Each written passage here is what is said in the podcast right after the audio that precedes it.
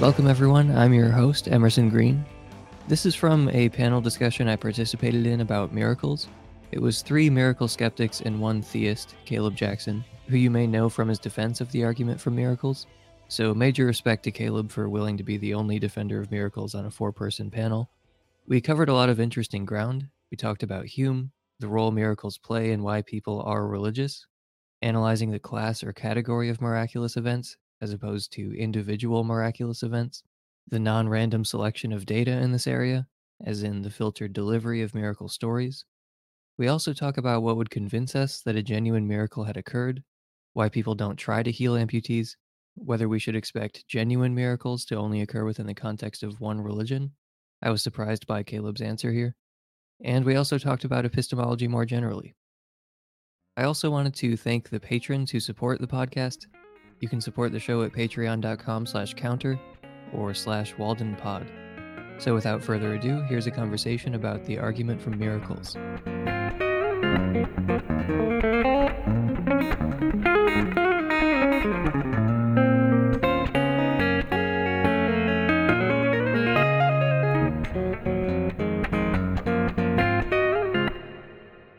All right, we are live, guys.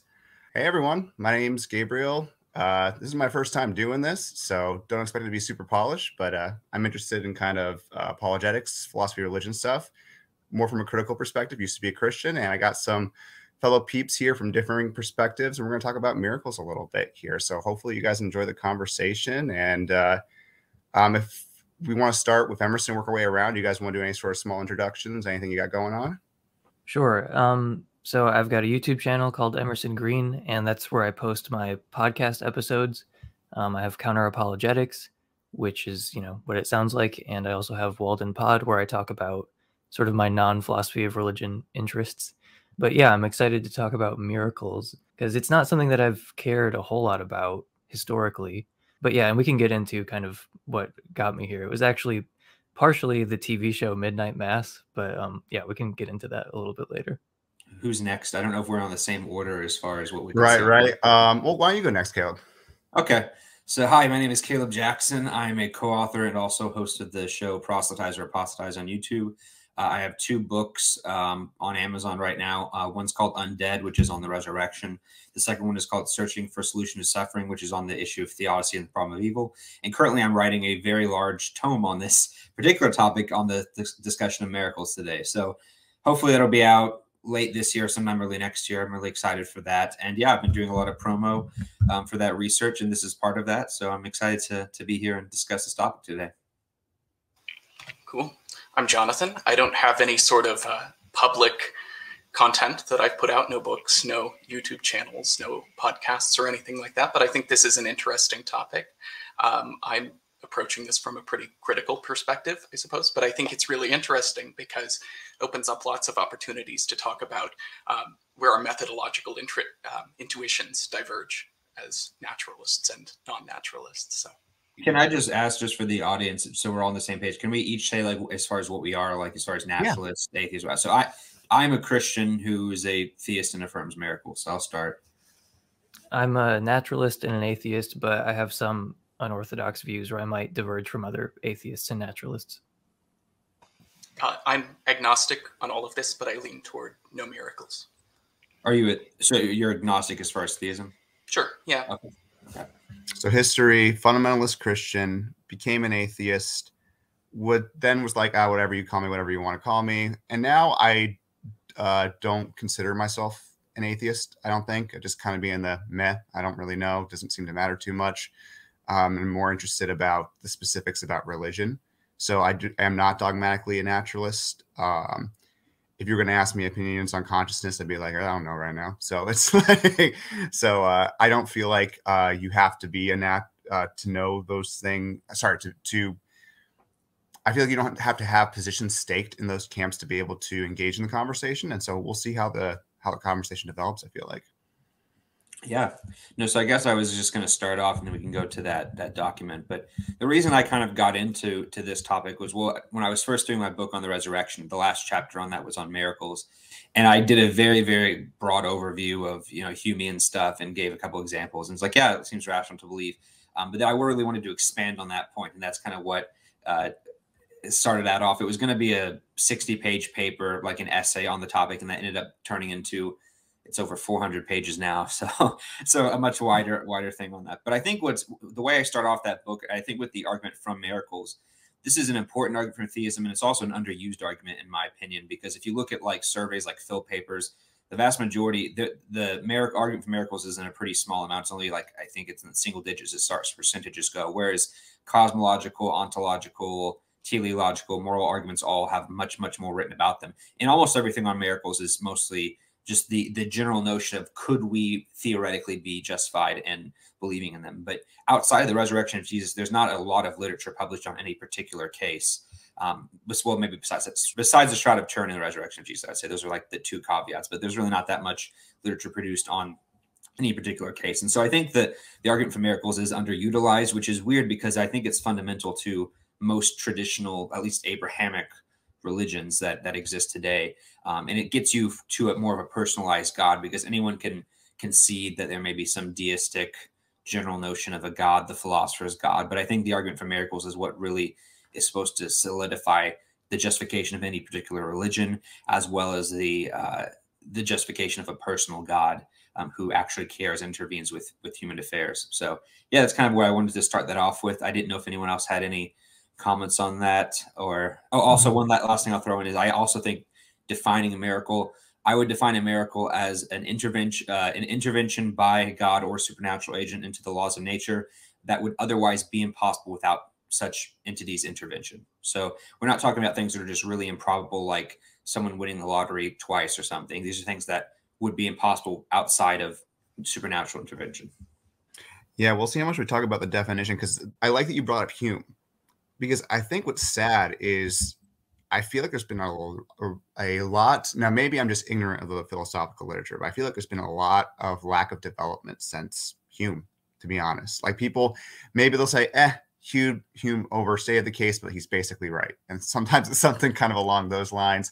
I know some people like Peter Millican are Humean experts, and they'll try to go. Even then, it's um, I feel like a lot of times the positions that are being, hey, Kitty, are, are um, that are trying to be staked out, they're kind of vague. They're they're hard to define like where the the borders are. So that can be kind of frustrating as someone who's trying who, you know, when you come when I at least for me, and speaking for myself from a fundamentalist background, like you like to have answers, you know, and you want to have answers, you want to be sure about things. And so um, when there's ambiguity, there's frustration. Um, so I don't think we're going to get to anything concrete, but I think I like the idea of uh, exploring where we're unsure of. I think this all is uncharted territory.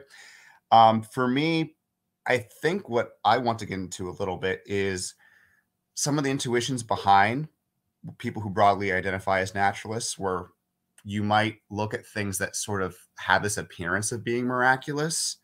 And what is it that causes us to think, okay, but that can be explained naturally? Like, what are the the things behind that?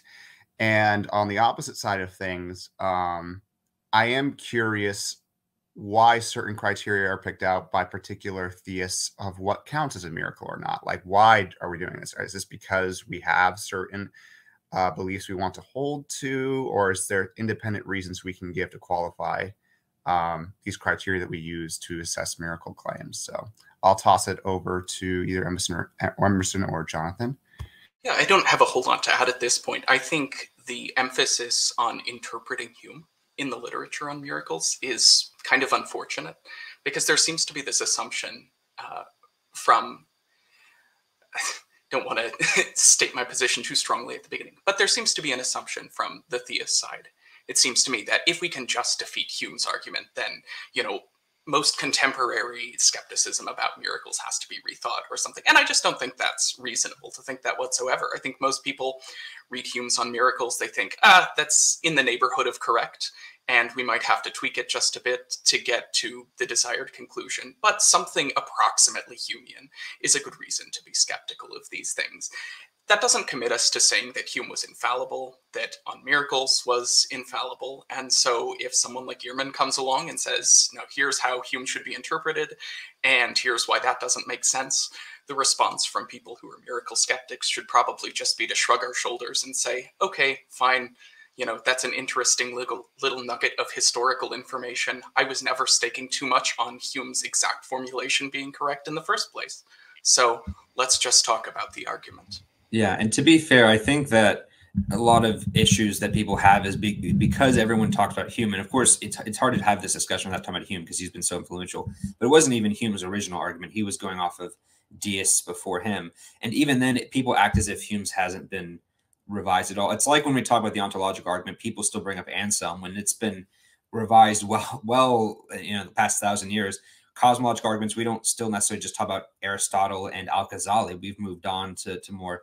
I think every argument for theism or against theism, whether that's the problem problem of evil, problem of hiddenness, or theistic arguments, each one has had modern evolutions. And so people act as if Hume's has never been revised. And it's true that the, the Humean arguments say are still based on that bare skeleton, but you have people like uh, Jordan Sobel, Graham Oppy, um, I think Arif Ahmed, and other people, Peter Millican, who have more Bayesian, more complicated, more nuanced versions of it. And it's obviously it's hard to respond to every single model out there because it, it's hard to do that without getting really technical and specific. Um, but I think respond to the general notions of, of Humean ideas that plague all of these models maybe is better. Um, but it really just depends. So I think that's a good point that um, Jonathan made as well. You know, we don't have to defend the exact essay Hume wrote. I don't think anyone would defend everything in that essay. Even people like Antony Flew and uh, J.L. Mackie and Oppy said that there were issues they had in the particular essay, but that doesn't mean that we can't revise stuff. And I'm saying this as someone who's obviously against Humean uh, conclusions to that. I'm just saying I think you have to represent it fairly, not act like that's the only position that's out there. It's um it's too technical to get into here, but I think one of the better defenses of the you know sort of attack on miracles that could be considered broadly Humean would be Sobel's discussion of miracles in logic and theism. But I'm just throwing that out there for people who maybe want something more technical to dig into on the on the atheist side. But um, if you guys don't mind, I, I would like to interrupt this um, highly interesting and academic and scholarly conversation to talk about the TV show about vampires that kind of set me onto this. Um, so there's a show called Midnight Mass that I saw when it came out. I don't know how many months ago that was, but you know I really liked it. The last episode was a little weak, but there's this uh, scene with like uh, an argument about you know the problem of evil between this uh, between one of our main characters and between this priest, and you know like as far as philosophy of religion on TV goes, I thought it was a really good discussion. You know, like if it was like a published paper, it would obviously not be very good. But I'm saying like considering that it's just a thing on TV, I thought it was like a pretty good discussion of the problem of evil. So there's this atheist guy debating a priest, and by my lights, I think the atheist guy just destroyed the priest in this problem of evil argument that they were having, like just unambiguously won the argument they were having. And then, you know, a few scenes later, the priest performs this miracle where there's this uh, young girl who is shot through the spine, um, been confined to a wheelchair, and she gets up and walks. And just like the intuition that I felt like watching that show, it kind of gave me a new perspective on the argument for miracles, where it's like you have all these technical arguments, you know, arguments from evil and this cumulative case for naturalism, and then you just see a miracle happen, you know, like something like someone in Jesus' name, like tells a crippled person to walk and they get up and walk, and it just has this like you know overpowering effect on you and it just made me kind of see like the intuitive force that miracles can have and it made me you know interested in analyzing them a little more carefully but um yeah that's the uh, very non-scholarly thing that got me even thinking about the argument for miracles because i kind of just dismissed it before i sort of had this you know arm's length distance through um, a tv show of being like oh i could i can see how that would kind of overpower you know there's this guy making these arguments from evil but then you just see a miracle um you know performed in jesus name and that could kind of overcome those sorts of doubts. So i think it's like you know i think you're totally right that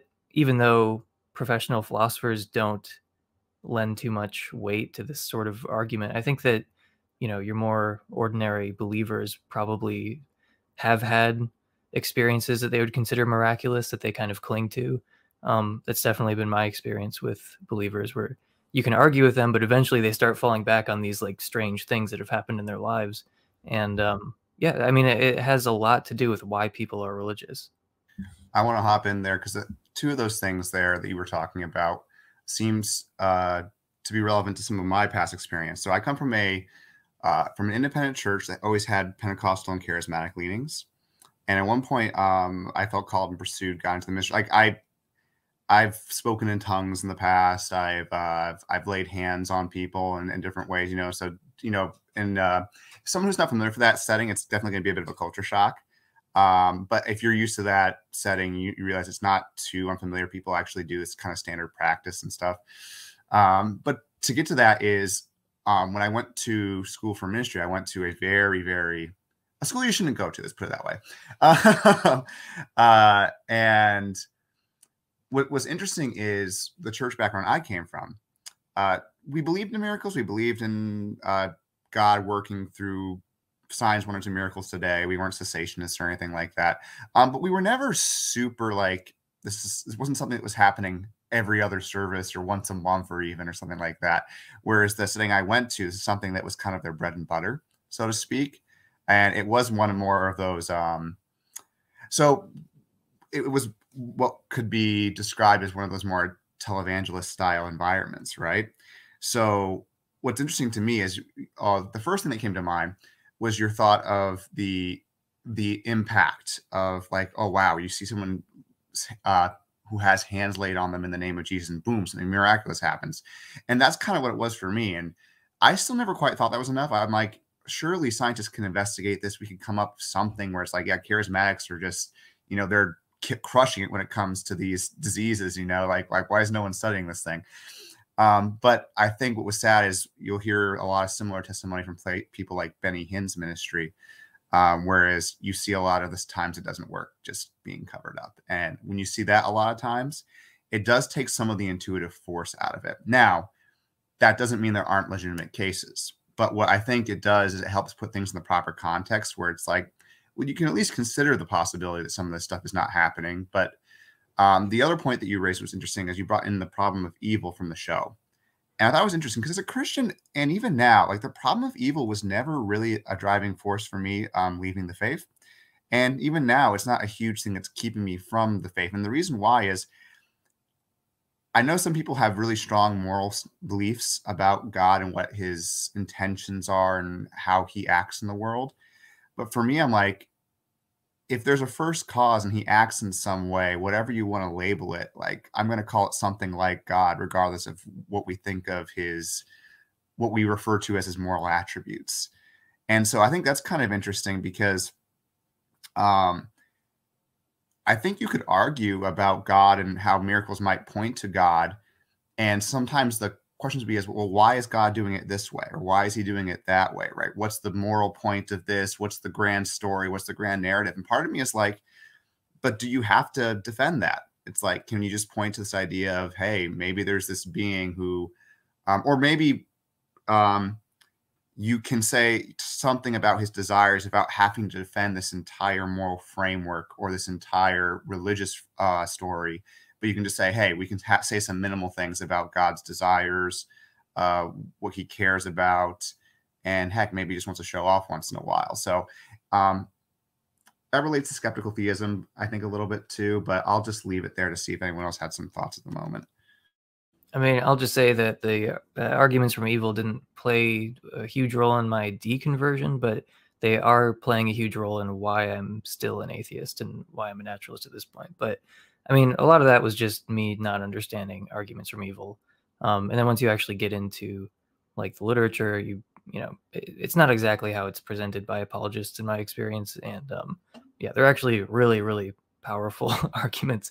Um, but yeah, when I was when I was a Christian, when I first deconverted, I I was kind of misled into thinking that arguments for evil were basically just atheists complaining about their lives being hard or things being sad. And it's like, no, that's not it at all. Yeah, to me, I think it's interesting that you parallel those two because I think for me, both of those are stronger as individual cases rather than like when you talk about evil in general.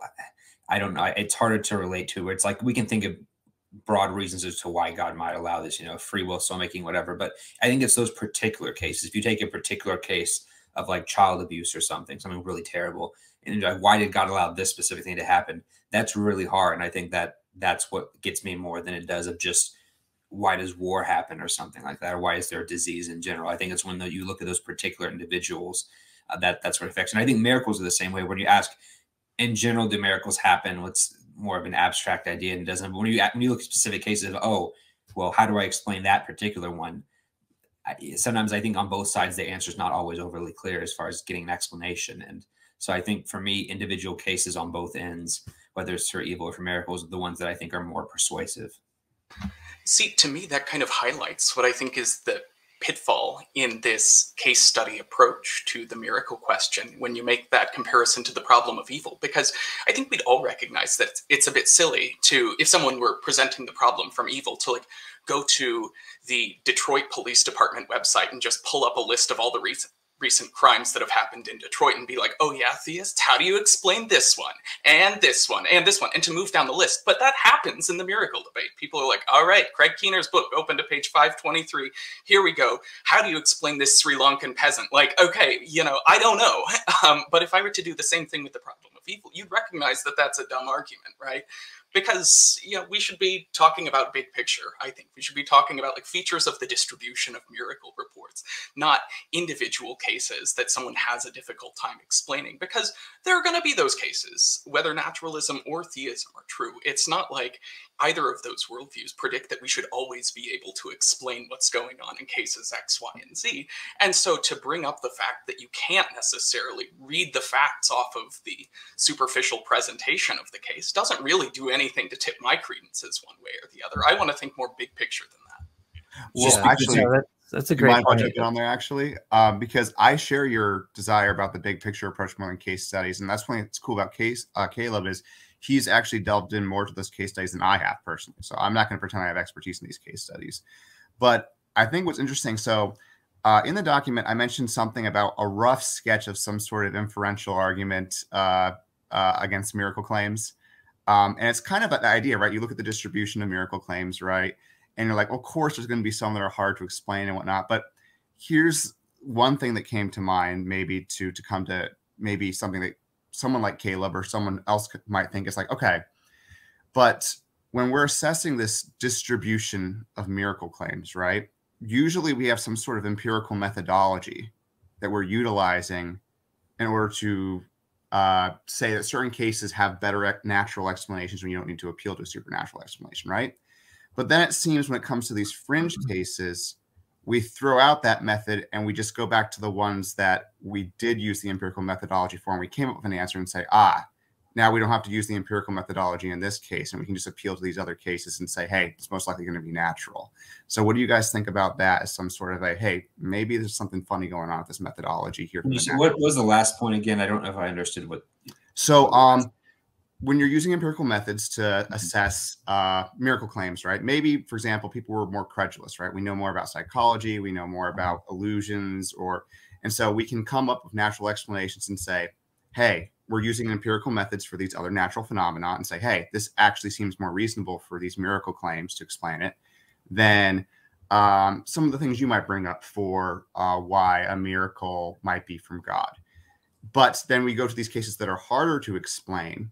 And when we can't appeal very easily to those things, we kind of throw our hands up in mystery instead of saying, uh, my point is, it seems like we're using uh, empirical methodology inconsistently here. It's like we're Mhm. using it for the easy cases and then we're throwing it out when it comes to the hard cases. Yeah, no, that's a good question. By the way, just because he brought it up, I I'm opened up to page 523 of Keener's book because that's a, it's a healing of those unable to walk. So there you go. Is But- Sri Lanka mentioned? what was that? I said, I'm is sure the case is. from Sri Lanka? Yeah, there is a lot in here. I don't know how many of you have actually read it. Um, I will say just that, just as a, on methodology, since I'm talking about Keener now, I am a big, I, I'm a fan. I'm still planning on trying. To, I've been emailing him. I do want to get to meet him in person because he lives in. Well, now I'm in Indiana, but my parents are in Kentucky, and I go back on weekends, and he's only like an hour from where I live. So. Um, I, I have a friend who's trying to set up a meeting between us so I can do an interview. So that's, that's kind of cool. But with his book, I think it's a flagship book, and it's one that you always hear people bring up. But I think most people bring up have not actually read the whole thing because it's you know twelve hundred pages. but it always comes up in the discussion because it's kind of the first of its kind. But I will admit that I think it's really a lot of uh, quantity over quality, where he just machine guns off so many, and a lot of these we don't we we can't verify, and it's sometimes it's uh, third hand or whatever. So you know i think when you i think the issue is when you don't have a specific diagnosis of a condition or something when you get too vague of reports you just have to say we don't really know for sure but this isn't enough to rule out this, this, and this. Because although we don't know enough about this to prove any particular natural explanation, we also don't know enough about it to rule out any particular nat- natural explanation. So I think that kind of goes both ways. Um, but as far as methodology, which is what Gabriel brought up, I think it kind of depends on how you look at it. So I think in general, like the argument for miracles is premise one, a miracle is that of which only God could do. Premise two, at least one miracle has occurred. Therefore, premise three, God exists. Um, premise two is probably the one that would be a lot more the most contentious. Um, but I think when it comes to like, I think inference the best explanation. Um, kind of a Swinburnian approach is you know how I how I apply it, where you could say um, premise one, uh, certain miracles are explained either by deterministic natural laws, indeterministic quantum phenomenon, or by uh, supernatural agency. Premise two, um, X miracle, some miracle cases are not probably explained by deterministic natural laws or quantum indeterminacy. Therefore, principle three, some miracles are most probably explained by supernatural agency. And so you would kind of try to do, I guess, a inference best explanation by deduction and negation of other two options. Now, as far as how much you could rule those other two out would be where the debate would come in. Um, but I would say that just as we have good understanding that natural law acts a certain way and that, that naturalists will use that to their advantage, we also can say that because we know natural law so well, um, it is also easy to roll out certain natural things because we know that they operate in a certain way. Like, for example, we have very good understanding of how bones heal because we've had millions of examples. We have good understanding of how muscle atrophy heals over time. And so, um, although a bone healing by in itself wouldn't be a miracle, if a bone were to heal within a few hours after prayer or a few days after prayer after being broken, that would be unprecedented as far as, and that would go against everything we know about how fast bones take to heal. So I think the fact that we have so much evidence to support how a natural law acts a certain way, if we see something that seems to be very inconsistent with said natural law, some kind of deterministic explanation probably wouldn't be best in that particular case. So it really just depends on on the situation. I mean, I, am not totally sure why you're bringing like determinism into it. I'm not sure what work that's doing for you, but I will say, like, I think it might be helpful to say what would be convincing, at least to me, or you know, and maybe it'd be helpful for for um, Jonathan and Gabriel as well. So some atheists, I think, are kind of excessively skeptical about miracle claims. Like it's almost like nothing even could conceivably change their mind. And like, I'm definitely not like that. I'm I'm open to uh, the universe being weirder than than we think it is. So I made a video about amputees recently, which Caleb really really liked. Um, and uh, uh, someone in the comment section, sorry to call out this random person, but um, it's a pretty common response that I've seen more than once, where they say, "How do we know that this isn't just some natural law that we don't understand yet?" And I'm like, okay, so if you pray over an amputee in Jesus' name, and then you watch their limb regrow, and then you look around and make sure Penn Jillette's not in the room or something, but like you know a, a natural law is the best explanation like no the natural law is not the best explanation of a, a, person you know with an amputated limb and you can verify you know independently that they actually were amputated and you pray over them in jesus name and you watch the limb grow back. Like you know i mean barring hallucination or some kind of like illusion like if you can verify that that happened then yeah, that would change my mind. Like I, I, because I don't know of any natural way for a human limb to grow back. Like there's a precedent in nature for limbs growing back, but not human limbs. And certainly not in the moments after someone prays over it in Jesus' name. So like that would actually I, I mean, I'm just saying that would convince me. I also think that um, counter apologist came up with a good example of this, where he said if only ordained Catholic priests could turn water into wine when they said the right prayer over it and this was reliable. Only ordained catholic priests could do it. It was when they said the right you know latin words and this happened reliably we could study the water beforehand and study the wine after. That would convince it that would be a genuine miracle claim and a key part of that is the repeatability because a lot of these miracle claims are one-offs but which is a frustrating aspect of miracles um, makes it really hard to uh, to uh, verify them but uh, so counter apologist example i think is great and I got to be honest, some atheists disagree with me on this, but I think they're totally crazy. If you prayed over, you know, some an amputee in Jesus' name and you watched their limb grow back, yeah, I mean that would uh, that would change my mind. Do you mind if I challenge that just a little bit? So again, I'm not sure, saying that you're wrong actually. So I'm still thinking about this. Um, I have certain cases in mind where I think evidence would be enough to believe, yep, this is a miracle. God's working. You mentioned kind of a controlled aspect, right? With Catholic priests, I think you can come up with various scenarios like that. So I agree with that. But um, so prayer is interesting, right? Because let's talk about one thing we do know about prayer, which is because somebody prays for something doesn't mean it's going to happen, right? So you could come up with, uh, if you were going to come up with a uh, data and you had a distribution of all the people whose limbs were prayed over in the name of Jesus, and you found out the number of people whose limbs grow back, you're going to find a very, very, very small amount of that, right? So I, I guess maybe in that particular case, um, so for example, if you were finding this happening maybe in a different religious context as well, besides maybe say uh, a Christian context, um, why not some sort of other um, so it might still increase the chances that God was doing this, but wouldn't it also at least increase um, some other mechanisms? It could be some sort of other spiritual mechanism, or even some other, other natural mechanism, maybe like a mind over matter kind of explanation. You know, someone was in the right place in the right time, you know, and so it just and it's an unknown natural mechanism. And I'm not trying to be super dogmatic because again, I'm like I don't want to just say this is that's what we should believe. That's the best explanation of these things. But why not consider that as as reasonable well, possibility? I mean, the last point is the important point as far as I'm concerned. Like, what's the best explanation of what just happened? So it's not that there are no conceivable, you know, explanations that yeah, maybe there's some kind of uh, spiritual realm. Maybe nature is really, really weird in a way that like we just somehow haven't noticed yet. But um, yeah, so there are conceivable explanations that um, are not just well christianity is true and it's the one true religion but you have to ask like what's the best explanation? Like if you have the scenario that i outlined and it happens exclusively under the auspices of christianity like the best explanation is that christians are just you know they're really onto something. Maybe it doesn't mean that everything every christian has ever said is true. It just means that they're onto something and that you should probably start going to church and figuring out what christians are saying because clearly they have tapped into something about the world that doesn't really fit into your model. I gotta go back to my charismatic church. no, I think that's a good point. But I also think this question of agency can get really, really tricky.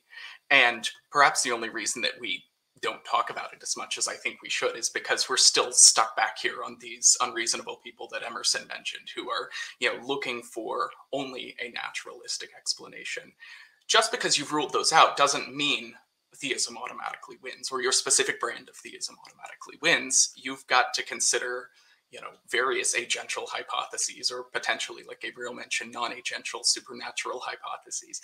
And that conversation is going to be really hard because we're going to have to fill out our picture of that agent's desires a bit more. And then that might bring that agent's hypothesized desires into conflict with the rest of our body of evidence. And so, you know, it's just the start of the conversation as far as I see it. That's a good. Are there, are there miracles that I, I want? Um, we kind of skipped past it, but Jonathan and Gabriel, are there miracles that would change your mind and make you at least like maybe take Pascal's wager more seriously, or you know, you end up going to church as a result of some miracle? The ones you mentioned would do it.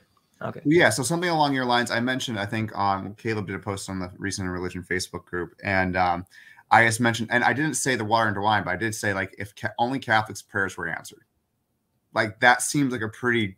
I, I mean, because you you could rule out because you could talk about people could say, "Pro prayer puts you in a state of mind," you know, and you know it's opens yourself up to some sort of weird mechanistic healing process or something, right? You can kind of argue that across different religions, right? But if literally no other religion uh, prayers were answered, but Catholics like at an astonishingly high rate, like something like 75% were, that would turn my head. Like I, I feel like it would be unreasonable to not consider that as good evidence. Um, now maybe you could fight that one a little bit, and this is where I wish I had. I came up with a pretty good um I had a good discussion with somebody about what would make you, someone who is putting on like a magician show, what would convince you that, um, and he claimed he had magic powers. What would make you convince you that he did have some sort of supernatural power or whatnot? And I'm like, you just need to put some sort of really extreme controlled conditions on this. Like, I think I used a teleportation example and stuff. If you have enough scientific instruments, you're you're in this facility, it's locked on a gazillion different sides. You can know mm. that um, th- these are independent um, people measuring this, not people who are on the magician's team. On each side, you could find a way to say, yeah, this guy's teleporting people back and forth. I do think that's it might get a little crazy. You might need to have an insane number of controlled conditions to be able to to establish this. But in principle, yeah, Hmm. absolutely, you can have that. Do you mean do you mean like controls put in by like you get to pick the controls and because I mean you can Yeah, have the magician, not the the magician. And Teller can do it where they can sign bullets and you can see the signature in the glass pane is there and it's like oh we're not going to cross this line. They set their own controls and yet you still because they're the ones setting the controls right. So you you'd have to have someone an independent party do that. So I think that's a, yeah, you would have to have independent Jews. No way you. Could, I think you could do say that. Uh, Just Yeah. from So- what we know, of musicians like what David Copperfield could do. Like you just Yeah. always have that huge question mark. I'm also a big fan of magic, by the way. Like it, actually, I had knocked my thing out. These are I don't know if you know what spirit boards are. I used to I did a séance trick back in the day. I actually did at a friend's bachelor party. So I, you know, I, all all that kind of stuff I think is just really really fascinating. Yeah.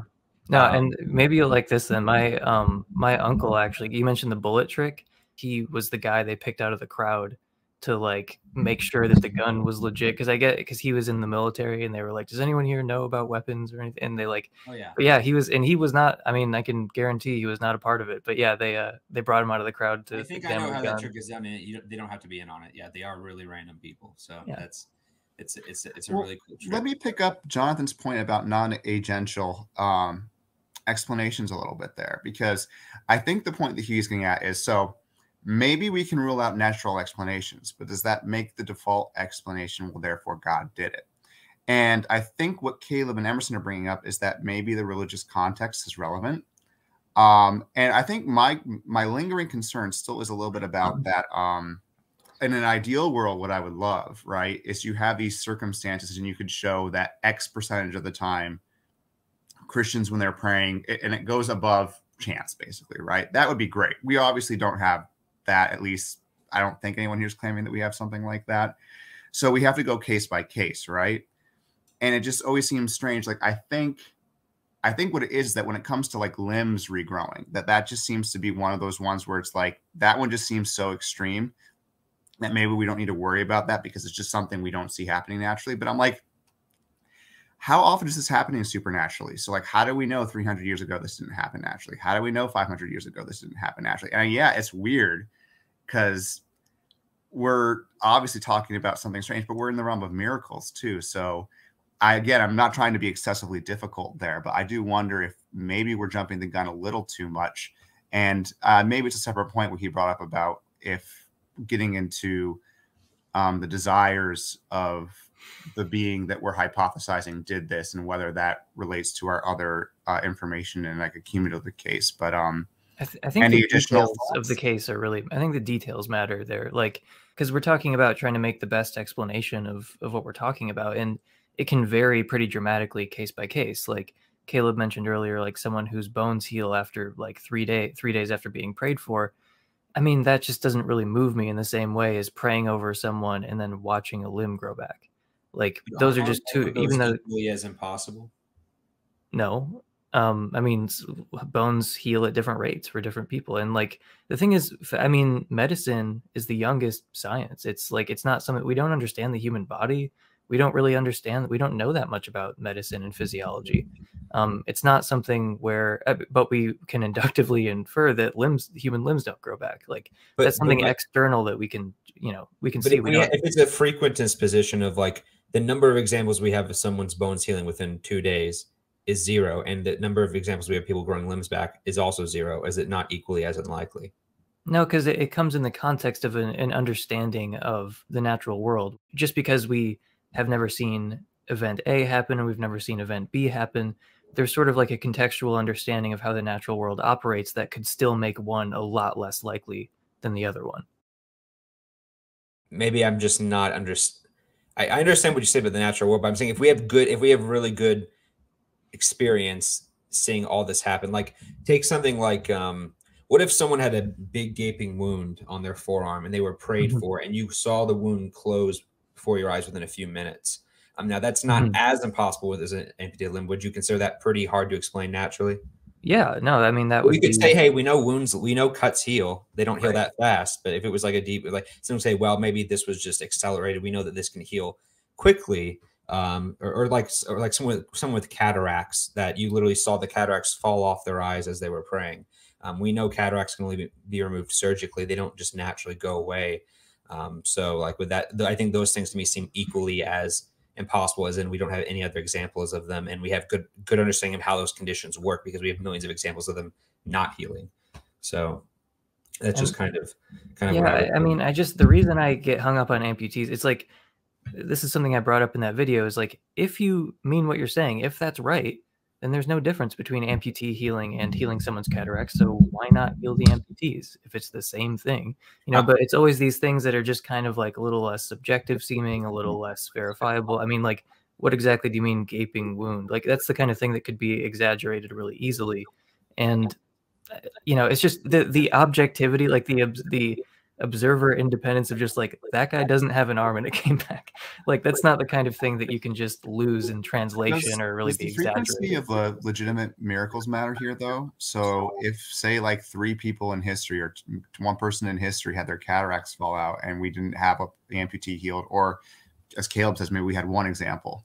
Mm-hmm. Um, like how relevant is it? So that's what I'm trying to wonder a little bit here. So like I can understand if you think, oh hey, um, there's a lot of reported miracles. A lot of people think a lot of these ones are legitimate. But if someone's mm-hmm. more skeptical towards that, I wonder if they just say, "As hey, yeah, miracles are just really super rare," and so it's not that unexpected that we haven't seen. Well, you know, what's also interesting is how this is where I I, I brought this up to Emerson afterwards. I think it's a point that doesn't get mentioned. Is how often I agree that amputee healings are rare. How often do you see people praying for amputees to be healed? Like I I have never seen a, a faith healer take up an amputee on stage and attempt to pray and fail um, mm-hmm. whereas I have seen them do that with people with cancer or blindness. So I feel like there's almost an intuition in the back that they don't even attempt it because they know it's not going to work. And so if that's the case, I wonder if it's because less people are praying. I, was, I, can see Jonathan going crazy because I know he has something to say. he can unmute. He's fine. I don't have much to add to that, but that just sounds like a great explanation. That sounds like exactly what we would expect to see if amputees weren't actually miraculously healed ever. We would expect people to realize it, that that's not the sort of thing that we can ever attribute miraculous divine action to. And so we stop praying for it. And then voila, oh no, you mm-hmm. can't claim this as evidence against my position. I didn't even bother to pray for it. I mean, we've got to start putting some assumptions on how we think that God is going to respond to these things. So if you think that God is performing miracles out of, you know, benevolence, I want to ask, you know, okay, does the prayer actually increase the probability of a healing? How mm-hmm. much does it increase the probability of the healing? Does everyone who has experienced a miraculous healing in the past, have they been prayed for? Um, that seems really strong to me. And so you're going to have to put a lot of weight on assumptions like that to be able to claim that the fact that people don't pray for amputees very much explains why we don't see them healed very much. I think the simpler explanation here is people don't do it because they know it's not going to happen. Do you think people who do that still? Uh, well, that's a, I, I agree, but do you think people don't? Are, are they insincere when they pray for things like blindness or cancer to go away, or do you think they genuinely, sincerely believe that God can heal them? Oh, I think I think they believe that He can heal those things. So why are they more confident with that than they are with amputee because they just have heard stories and so they're like, oh, it's more likely that's going to be healed of blindness than it would be of an Sure. Yeah, that's a great natural explanation. They've heard of these things, you know, disappearing. They think, oh, that might be miraculous. Let's pray for it. If you don't heal any or hear any stories about people's arms and legs growing back, you think that's not the thing that God's in the business of doing. Let's not bother asking. The more cynical hypothesis here is that, you know, people don't want evidence against their position and so they do things to avoid providing evidence against their position. And prayer is an example where you can do that. Yeah i think there's a real subconscious you know i mean everyone has got to know that this is a real like put your money where your mouth is kind of moment like because you can pray for someone's cancer to go into remission. And you know whether it's conscious or not everyone knows that cancer goes into remission sometimes and that it often doesn't. And you also can't see it you know like if you pray for someone's cancer to go into remission it's not like you can just see that happen in real time. Whereas an amputee thing, you see it happen in real time, and it's you know, I mean, everyone knows. Like I said, it's it's kind of like a put your money where your mouth is kind of moment. So I think even if it's not conscious, I think everyone knows that like this is you know this would have to be the real deal and it, i think it does kind of scare people off from actually doing it I don't, I don't think it's so black and white where it's like oh people who are faith healers are insincere because they're afraid to you know, uh, heal amputees. Like, I just think that even if you do believe, it doesn't mean that you're gonna, you know, really jump off the building, you know, thinking you can fly or really step out on the water. That could still be hard, even if you are totally sincere. Yeah, absolutely. Caleb, you know, uh, I'm sure you know Randy Clark, right? I think that's the name. Yeah, his ministry of, I guess he prays from the stage and, you know, whatever ailments heal, right? So he has this, he, he went and earned himself a PhD so he can, you know, contribute to these conversations. The Reverend Doctor. exactly, exactly. Um, never heard of his school, but that's okay. Um, no, so if you look at his uh, one of the chapters in his dissertation on this dissertation um, he's talking about like surgically implanted materials and what happens when he prays from the stage for these people and do they gain mobility in their arms when they have surgically implanted materials? And at the beginning of this dissertation he's like i started praying for these people all the time because i noticed that sometimes when i'd pray for people um, they would feel better afterwards when they had surgically implanted materials. And then so he, he publishes this dissertation where all of a sudden he starts doing that. And the thing is, if you notice that that's the sort of condition that starts to remit or you start to feel better after receiving some encouragement from a charismatic guy on stage, uh, and you start to and that's the criteria you use to pick that out as something that you should pray for. It's just not clear to me what the evidential value of that is. It's like watching that cancer goes into remission and thinking oh yeah i'm going to pray for cancer more because it goes into remission. Now you're not thinking i'm doing it because it goes into remission. You're thinking i'm doing it because god heals it right? It's the same thing. Well here uh, okay so i'm wondering a, a couple things but um so with the cancer remission thing right? So i think Caleb, uh, and I, correct me if I'm wrong because I don't want to speak for you. Um, but so when it comes to cancer remissions, I think we we'd all would agree that they think cancer can go into remission just kind of unexplained. We don't know why, just, just went into remission, right?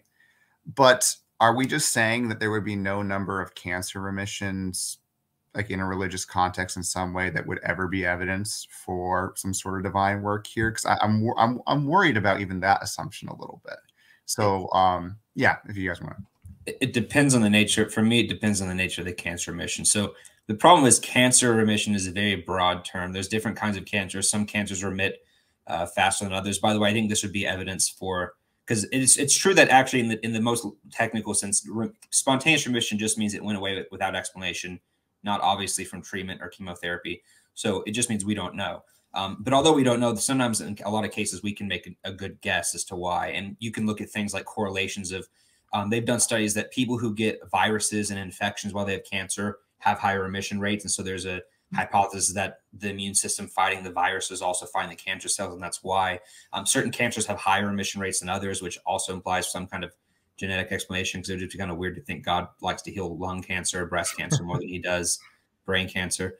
Um, so I think those would so those would be red flags to look out for. But I wouldn't say that it would never be evidence. It would really depend. If it was healed in a way that is completely contrary to everything we know about it, again, I would say I make a big deal in the book about speed of recovery. So I know of cases of people who've had stage four metastasized cancer.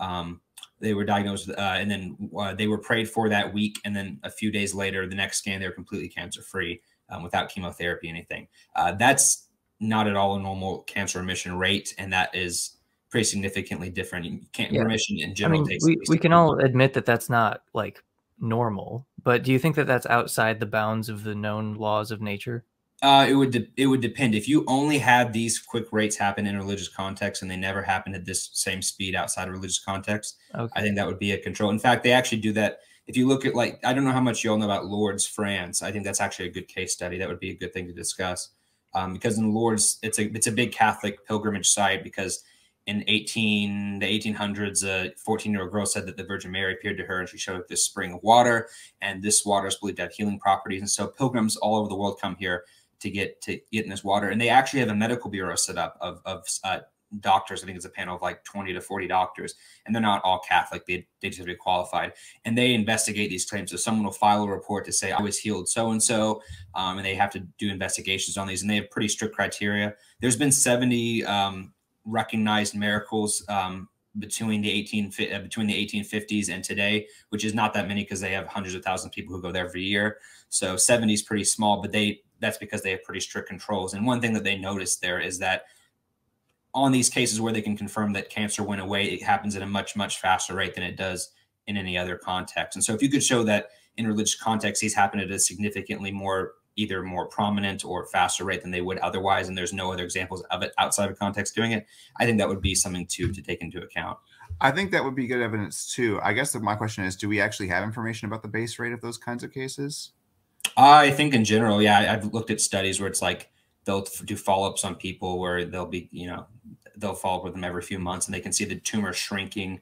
And so you can confirm they have it, which, you know, so that's another thing too, is if it's a complete healing. If someone gets better where their tumor, they were prayed for and their tumor is now uh, one third of the size that it was, and it gets better the next time they scan it, like it's an improvement. But, you know, in the Bible, typically they're healed instantly. It's, it's weird mm-hmm. to think that it's a gradual. Now, it depends on what it is. So if it's an incurable, if it was an amputee and they slowly got a stump that eventually made a foot over the course of a month, that would be gradual, but it would also still be impossible either way. So, you know, I think I, know, I would, I would be so annoyed though if if that happened. Like if it was like a month long, I'd be like, can, can God just do this right now? So it's like unambiguous. Yeah. Like what is happening? Like I, I was the one I want to complain too much. I wouldn't want to stop. Yeah, I agree that it's preferable that it's spontaneous. The Lourdes, the Lourdes' criteria are that it's a disease that uh, is otherwise like incurable or that treatments haven't worked that it's an instantaneous recovery, that it's a complete recovery, not just a slight improvement, and that it's permanent. So they usually wait at least 10 years before saying anything and follow up I mean, before. There's always going to be like a, a bell curve, though, of like time of recovery, and there's always going to be that very, very far end of the bell curve. And just by dint of the fact that most people are religious, I mean, I could just, I can imagine, you can see where I'm going with this. I'm just saying that this kind of fine grained data is probably really hard to come by, especially since you would want to compare it to non Christian populations. I couldn't really find any special concentration of healings and non-healing. Like cuz like we mentioned earlier, you want to talk about not this like particularist approach where you go case by case by case. You want sort of a more general approach where you talk about the distribution of healings and of non-healings like across the religious population. Um, you know, you can imagine like a problem of evil book in the style of Craig Keener where it's like I have this three million page book of every bad thing that you've heard of. And like, you know, it, it just seems like you want a more generalist approach where you're looking at the distribution of healings and non-healings. And again, it's really hard to find fine grained data about this. But as best I could tell, healings happen pretty much regardless of your religious or non-religious persuasion, and non-healings happen pretty much regardless of your you know whereas you would expect a concentration if there was only one true religion and like only legitimate miracle claims. So everything else that's happening everywhere else is within the bounds of nature, except within Catholicism. And that's where there's like supernatural healings. But as far as we can tell, it's like, I mean, there are some Christian apologists who are highly motivated to collect all these stories, but it's so easy to find um, improbable healings with Hindus, atheists, agnostics, you know, all kinds of non Christians. But yeah, you know, I think the distribution of data is the better way to approach this. It's just really hard to actually collect fine grained. Can I say well, two I things on the well, Caleb, I just want to ask too because like, do we actually have? Because you mentioned um like follow up data for the mm-hmm. cases of reported healings, right? Mm-hmm. Was that you trying to answer whether or not we know what the base rate is? So my question is like, do we know what like these kinds of remissions that you're talking about?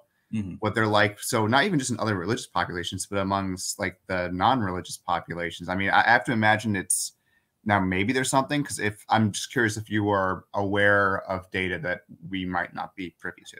Yeah, well, so typically in a lot of in a lot of uh, medical reports, they don't specify unless it's a study that's comp- actually controlling for religious populations. They don't usually specify um, as far as like whether the person is religious or not. Um, and that's another issue too for controlling for prayer is that you can't really rule prayer out uh, because if you look statistically, I think they've done polls that show like 80% of Americans will pray for serious diseases, and even like 25% of atheists will sometimes pray if they're in a really bad situation out of desperation. Um, and so it's and and speaking of that, most in polls they've done, most Americans don't talk with their doctors about prayer. So you're going to get a high false negative rate of people being reported healed and it being reported and not mentioning prayer because they either don't tell their doctor, or the doctor doesn't mention it. Um, you don't you, know, you don't ever see one that says they were not prayed for or something. But um, so I think that that in general is a bit hard to control for. But what I was talking about with rates is that if you look like in every in all the literature we have as far as remissions of X disease, um, if the only ones you were able to find of that speed and versatility are in religious context, and all the one and you can't find anything comparable to that outside of a religious context, that to me I think would is what is what's significant. So obviously we don't know every single case because they're not always documented. But as far as the literature that we do have we have pretty good ideas as far that uh, as far as it has. As to my knowledge, I've only been able to find one medical paper of a disease remitting overnight, um, and that uh, it was a particular blood disease that I don't remember the name of. Um, and the all the other ones I could find where it was a disease that instantaneously healed overnight were all in the context of prayer. So, you know, you don't have that. That that's kind of the the difference, I think. But um, I think there's this really tricky selection problem here because you have to think about where we're most likely to acquire our data about instantaneous or near instantaneous healings. So if I have a really tricky medical condition and it remits very quickly, it heals very quickly. Because I'm not inclined to interpret that miraculously, I'm inclined not to report it as such. And I think my doctors are also inclined not to report it as such. They may think it's strange, but are they going to write a paper about it? I don't know. But if that happens to, you know, the Pentecostal down the street from me, they're going to be like, oh my God, it's a miracle. They're going to call up Craig Keener and they're going to be like, yo, you have this hotline where I can report my miracles. Here's another one for the books. Right. And so I, I think it's really important to think about how our data is coming to us. And it's not coming to us by random selection, right? It's coming through us by a highly filtered and highly selective process. And to even do this question justice, we've really got to get into the nitty gritty of that. And so when you talk about Lords and you're like, oh my gosh, look at all these, you know, very quick healings or whatever. Yeah, they're way more likely to be reported there because people go there seeking a miracle, right? And they see, or they go there anticipating, or at least thinking that the likelihood is higher that mm. if something happens to them, if they start to get better, it's because of divine intervention.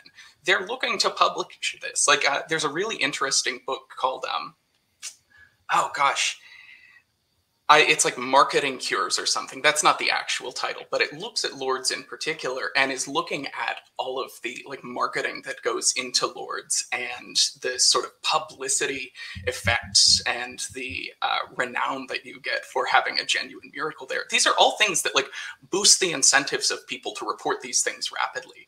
And so all this just goes to say the process by which we've obtained these stories, um, in which you know, and I'm not going to dispute that within this narrow sample that you've collected, maybe there are more that happen in a religious context or reported in a religious context.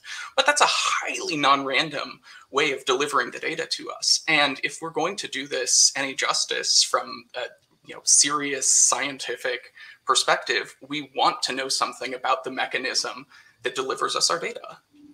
Yeah, well, that, that's a good point, but I think that's also hard because under the theistic model, I don't think you're expecting non-believers to be healed at the same rates, right? So if we're going to grant that non-healers aren't going to report, I'm sorry, that in out of religious context they're not going to report it as much.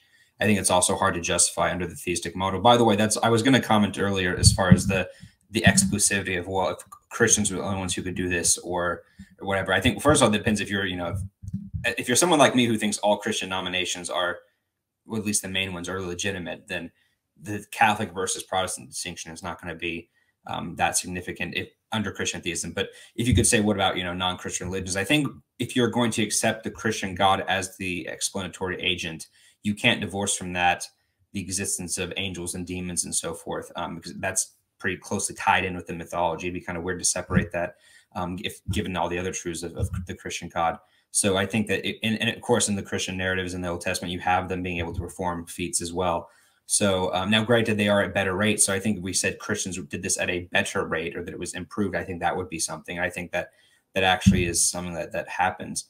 Um, but just to say, in general, Christians would always be the only ones who were prayed for when who were healed when prayed for. Especially since a lot of the world isn't Christian too. I think it would seem a bit cruel to have you know people in non-Christian countries never be healed through prayer because they don't even hear the gospel. Um, so I, I think that particular method would be hard to a hard thing to justify given the background knowledge. But so, yeah, so like as a Christian, you think that God would like out of compassion heal Muslims that are praying to Allah just because he's a good God?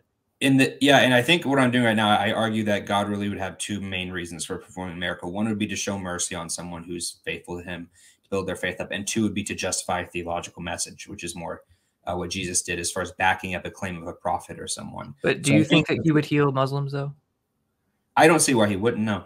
I mean, if you actually in the Old Testament, I think his name is Nathan. He was a um, a Gentile, and he goes in the Jordan and goes in seven times and comes out healed. And he, I don't think he converts to Judaism, to my knowledge. So, I don't necessarily see, I don't necessarily see under that why God wouldn't heal someone out of mercy. Um, but now I think the theological message one I would be more adamant of saying that would be pretty particularly only Christian. Um, that God, I don't think God would perform a miracle to justify a certain belief taught by another religion that was contrary to it. But I think those are also less evidentially sound as far as So- one. So you've been talking about prayer a lot, Caleb. So like you mentioned in response to the amputee thing that you don't see a lot of people praying for amputees to be healed. I, I don't quite see how that meshes with this thing about mercy and benevolence, right? Does someone have to pray for a healing in order for God to show mercy and benevolence? It seems like he doesn't, right? But okay, so so why do we think that the prayer is doing any heavy lifting here? because I think that the prayer is meant to be a condolence to God and a request, and it builds up the relationship between God. If the person's healed and they don't know why, then they may not. I think part of the prayer is to build up a person's faith and relationship with God, even if it's in another religion. It's still better to be closer to God than nowhere.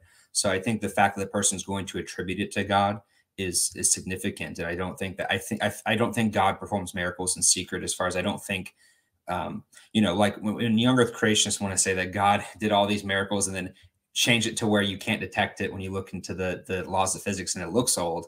I don't think that makes any sense. Or when Muhammad splits the moon in half and we've gone up there and you can't tell, it's like, well, maybe he he put it back where you couldn't tell it was ever broken in the first place and he did all that. It's like it. I think it just defeats the whole purpose of the nature of the miracle, where it's supposed to be like a message either to the person being healed to strengthen their faith or to other people to justify some kind of dogma.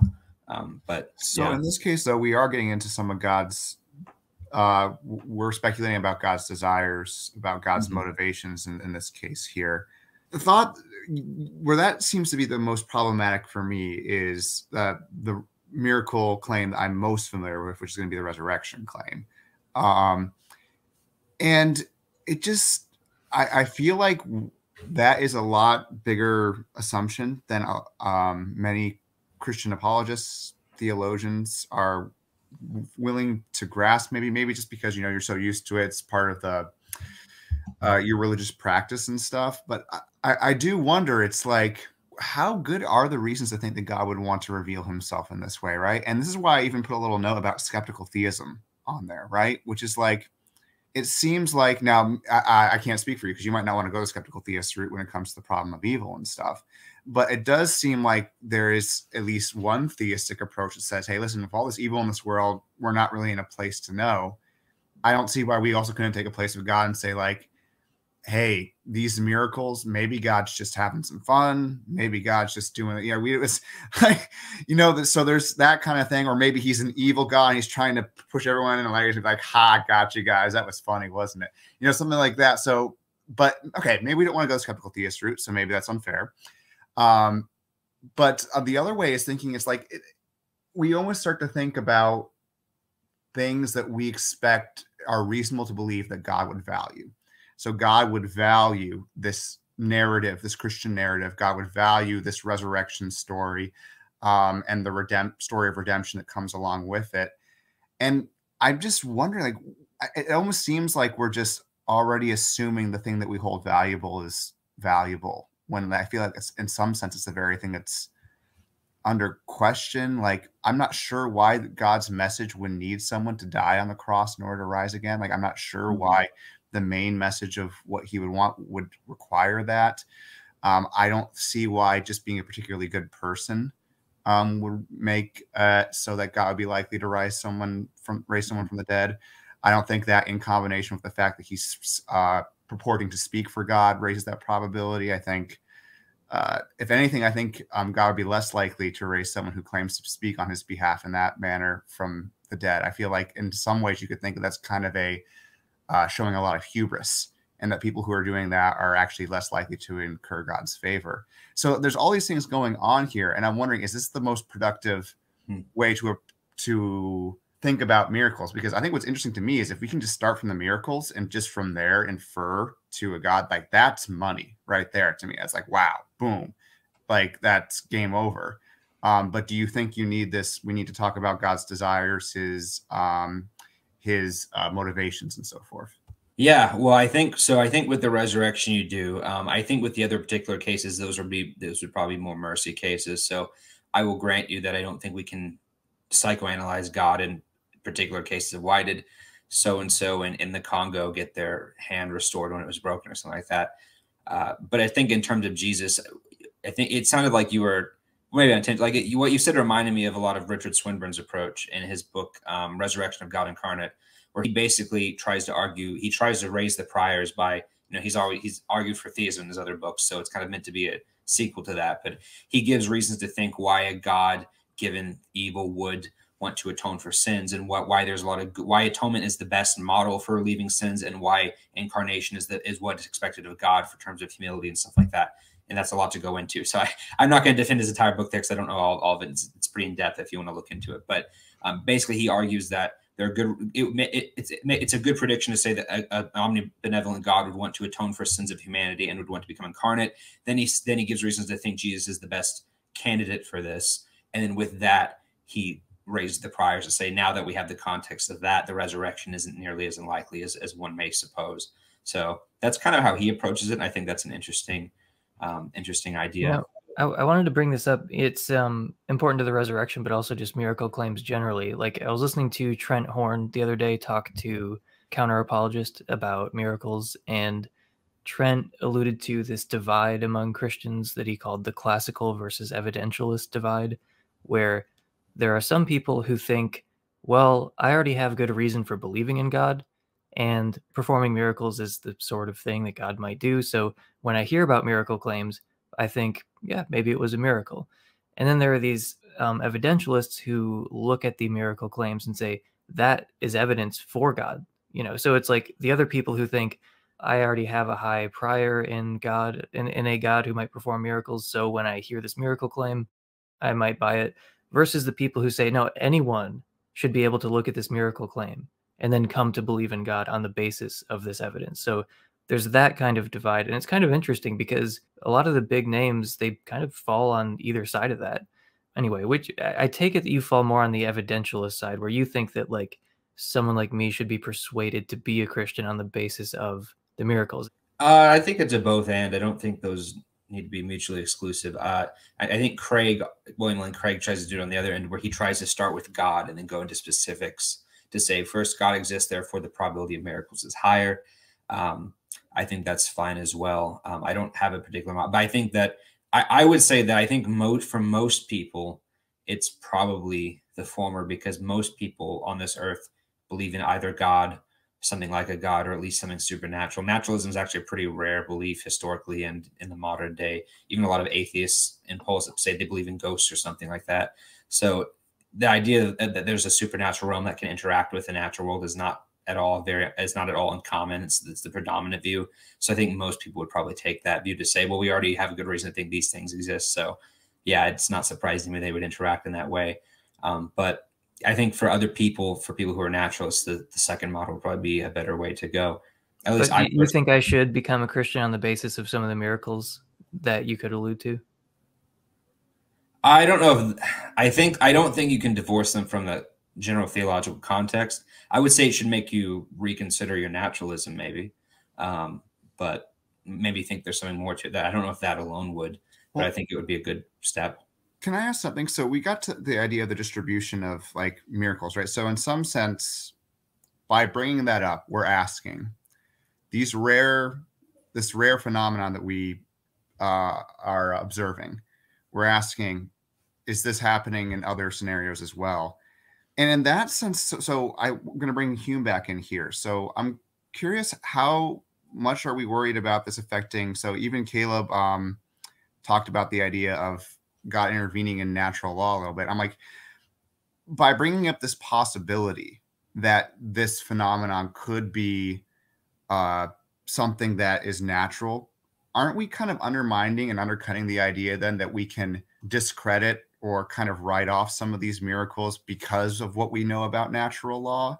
It's I think Caleb what did allude to this a little bit. So I'm worried it's like if we're already considering other natural possibilities that we don't know about so once we start going down that pathway, I'm wondering if we're like, yeah, we're just kind of throwing what we do know that's um, informing our beliefs in natural law to the wayside to kind of incorporate this as well. And I'm wondering what you, if you guys have concerns about that. So it doesn't mean that these things can't be part of a natural law. It just means that we can't just say, hey, what we currently know about natural law, um, this isn't part of it. So therefore, we don't really have to take it as seriously. Does that make sense a little bit, guys? I think it just depends. First of all, I don't think that the general notion of natural law is, is well established. Therefore, anything that contradicts our known natural law should be suspect. I mean, that's partially true. I'm not so much concerned with the pri. I actually, I think I have said this in a post before. So if you've this, this might be uh, new to some of you, but I would argue that I don't think that miracles are hard to believe because the priors are low. That's part of it. But I think the bigger issue is that it's not that the miracles are rare. It's that natural explanations to explain miracles are very common. So um, spontaneous remission, people lying, people misremembering things, misreporting things. We know that happens all the time. And so it's initially more probable that's one of the explanations than it is for for um, the miracle hypothesis. And I kind of give the thought experiment of saying, um, imagine that we lived in the world that we do now with the same natural laws. You know, people don't rise from the dead generally, all that stuff. Same, same, same ratio of miracle to non-miracle, where miracles are extremely rare. Um, but let's say that in this world that we've evolved to have heightened memory, to have heightened perspective, where we can't misremember things. Our brains are sharpened to where we have really good memory, really good recallability. And let's also say that it was evolutionary beneficial that uh, we tell the truth and that we establish trust as a society so we get along communally and that evolution over the long run factored out our ability to tell uh, to intentionally tell a lie so under this world where we have um, you know we we have to tell the truth given our biology and that we have to uh, that we can't really easily misremember things misreport things. Now let's say in this world that bob comes along and says that he and he's sincere that he saw his friend george um, die three days ago um, was buried and now he saw george appear to him in his house. And then um, after george left um, you know he talked with george for a while they ate together and then a bunch of george, uh, bob's friends said we also saw george appear to us. What's going on? And let's we heard this account um, now, knowing that we have those controls in place, would we be more likely to to believe um, Bob? I, I would say it seems more probable in this world. Whereas if we had the same account in in our world where Bob says he saw George after three days and stuff, it would be harder for us to roll out to say that well maybe he's lying, maybe he was hallucinating, maybe he's misremembering something, um, any of those any of those things. So to me, I think that it's more of an issue of controlling for other explanations than it is of just saying, well, it's super unlikely. I think good enough evidence can override established natural law. You see this in science all the time. Um, if, if someone were to say that, you know, causality is very something that's very well established throughout human experience, but then comes along uh, Heisenberg's uncertainty principle and all these weird stuff in quantum mechanics that's not intuitive to, to most people. And so that's a that's an extraordinary claim when you first hear it. Of, what do you mean like stuff doesn't have a direct causation that it's in, indeterministic. That does that's not intuitive to us. And so it's a very extraordinary claim. And we have lots of people claiming to observe this. Um, no, most people don't take the time to go out and research this themselves and, and watch it under a microscope. We're we're trusting this because we read other people say it. And hypothetically you could go and repeat it but most people don't take the time to do that. And they, they shouldn't epistemically have to be uh, to, to have to go and take the time to repeat it to be justified in believing it. So although you could say well we have lots of people saying this and they claim that they've repeated this and stuff we could say yes but we still have billions of other more people who said they haven't seen this, that we have seen causality and that this establishes better. So even if you have millions of scientists saying they've seen this, it's counteracted by billions of people saying they haven't seen this. But that's obviously not how it works, right? You can't say, well, billions of people haven't seen it and, and have this familiarity, so therefore we have to discount it. It's not a competition. That's the the mistake Hume makes because Hume says, well, if you have 100 experiments and 99 give you one result and one gives you one result, you should take the 99. Um, well, that's true, but the issue is with, that one result, would we say was there a contamination? Were the conditions different? We would think that something was different in that case. And in, in, the case of quantum mechanics, there's a big difference because the laws are different than they are in macroscopic level. And in miracle cases, the conditions are different because the theist is saying that the condition that's different is God intervening, and that's what made the difference. So I don't think that this appeal to well, we natural laws behave this way, and so um, that lowers the probability of, of the other ones. I, I don't think that's that follows, but I know I said a lot, so if anyone wants to, to comment on that.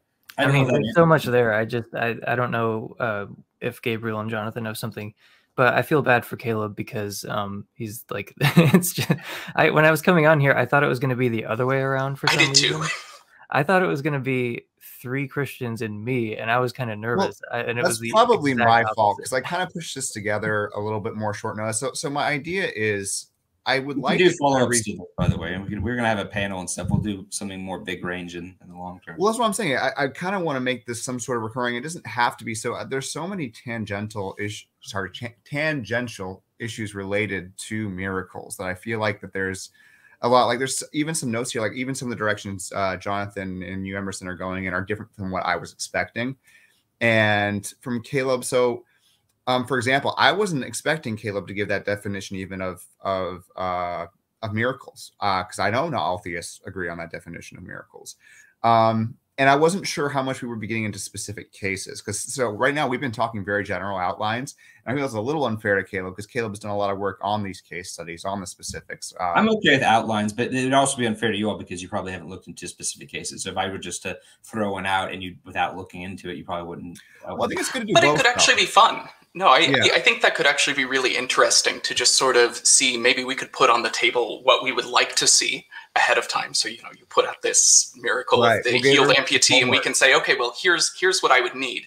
You know, at the very minimum, to feel like I can evaluate this case competently, and then we we can go read the reports and be like, oh, okay, so we have some of that, Mhm. not all of it. I don't know, but I think that's really interesting because I think a mistake that people make in this Mm-hmm. conversation is that they start looking at the evidence first, and then they start coming up with their criteria and that just Yeah. feels so gerrymandered to me right like if i if i want to go look at this case of the the spanish amputee or whatever and come back i could i, I can gerrymander criteria that will make it reasonable that i don't believe it right? Um, but i would kind of like to commit some of that to paper first and be like all right here's what i'd like to see um, Mhm. here's what i'm expecting to see and then sort of test that up and match that against the data that i have because that's a good way to hold my feet to the fire right and make sure that i'm not just trying to use the cheap escape route that i find when i actually get into the details You know what that's like, and I've made this comparison too. I think that's like when creationists say there's no transitions, transitional fossils, and they don't define it. And so you say, okay, what do you mean by trans? And, and if they give you a specific definition, you can find something that fits that. And they don't want to do that because they'll know you can pull out something that does, and so they'll change the definition. It's like, well, give me your definition first, and let's see what would would, would fit that. Uh, otherwise, or they'll just give it something that's like you know a crocodile that just doesn't. That's not what Mhm. evolution predicts. Yeah, at all. I think in theory you could have zero miracle cases, and you could come up theoretically going back and forth and coming up for a criteria. What would make you believe in a miracle? So Mhm. You absolutely can have it. So that's why I think it's still productive to have this conversation.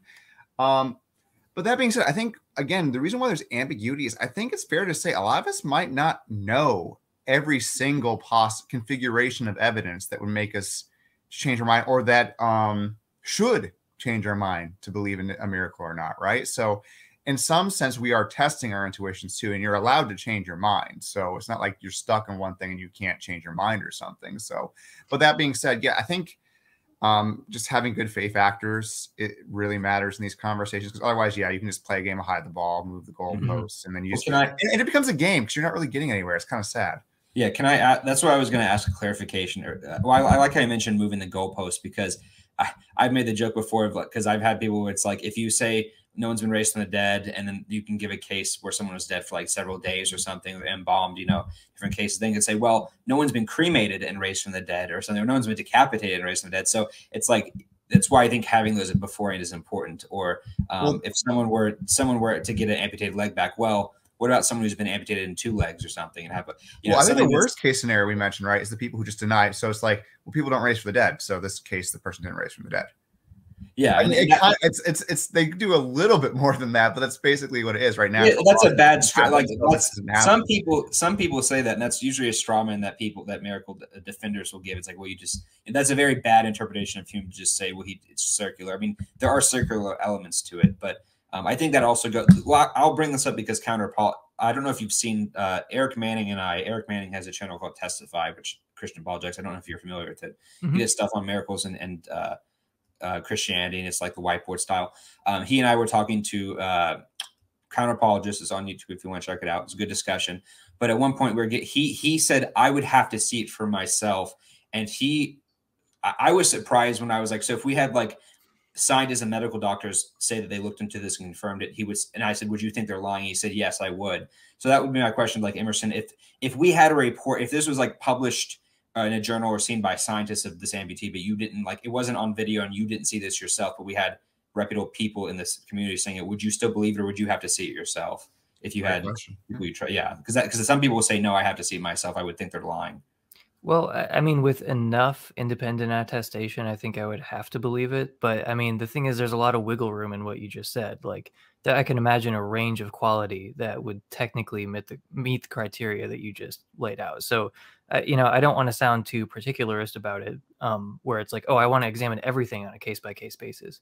Like, mm-hmm. there are general features of testimonies that make them more or less plausible. It can be hard to pick those out sometimes because, like, and this is something I wanted to get into um, about the reliability of testimony and you know how that factors into just like basic epistemology because it's hard to talk about miracles without getting straight into you know foundational epistemology and how do you even know anything um, but i think somewhere where we could find some common ground is that you know some atheists are excessively skeptical and a good way of illustrating that is the kind of gerrymandering that Jonathan was talking about. But it, it, happens on an even bigger scale because they've, you know, like most people, don't really think about these things until certain issues come up. And then they start thinking about epistemology for the first time or start thinking about the epistemic value of testimony for the first time. And you can find atheists saying things like, oh, testimony is never enough to establish this, that, or the other thing. And like they don't even specify you know, because obviously I can imagine cases where testimony wouldn't be enough and cases where it would. You know, like testimonial evidence is a gigantic category and there's a mm-hmm. range of quality within it. But everyone accepts many, many things purely on the basis of testimony. Um, and I think Most that just many people have not. I mean, oh yeah, I mean, yeah. It's not like I'm running out there running experiments, you know. But yeah, um, I mean, granted, it's. I, mean, I, understand that you know it's.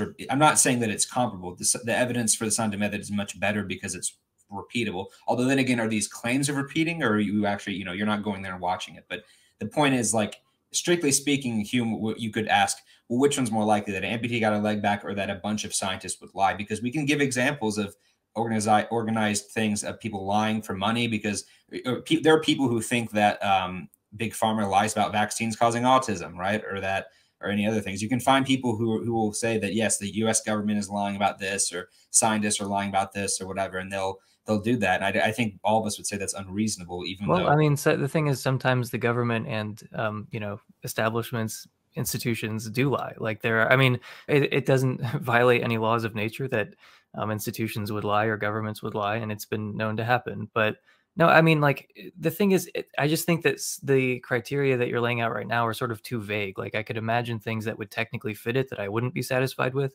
and things that would technically fit it that I would be satisfied with. But I mean, look, it would be better if I could see it myself. Obviously, I would rather see it myself, but I think that there would come a point where it would be unreasonable for me to uh, deny it. But um, but yeah, I mean, I, I think there, I could right? believe on the basis of testimony, but it would have to be testimony of the right quality and kind and independence and so on. And like I said, it can be hard to identify the exact features that make testimony better than others, but we can still identify clear cases where like okay, you believe this on the basis of testimony, and that's rational. But if you believed this other thing on the basis of testimony, that wouldn't be rational. And there's no inconsistency there. It's just that they have different features.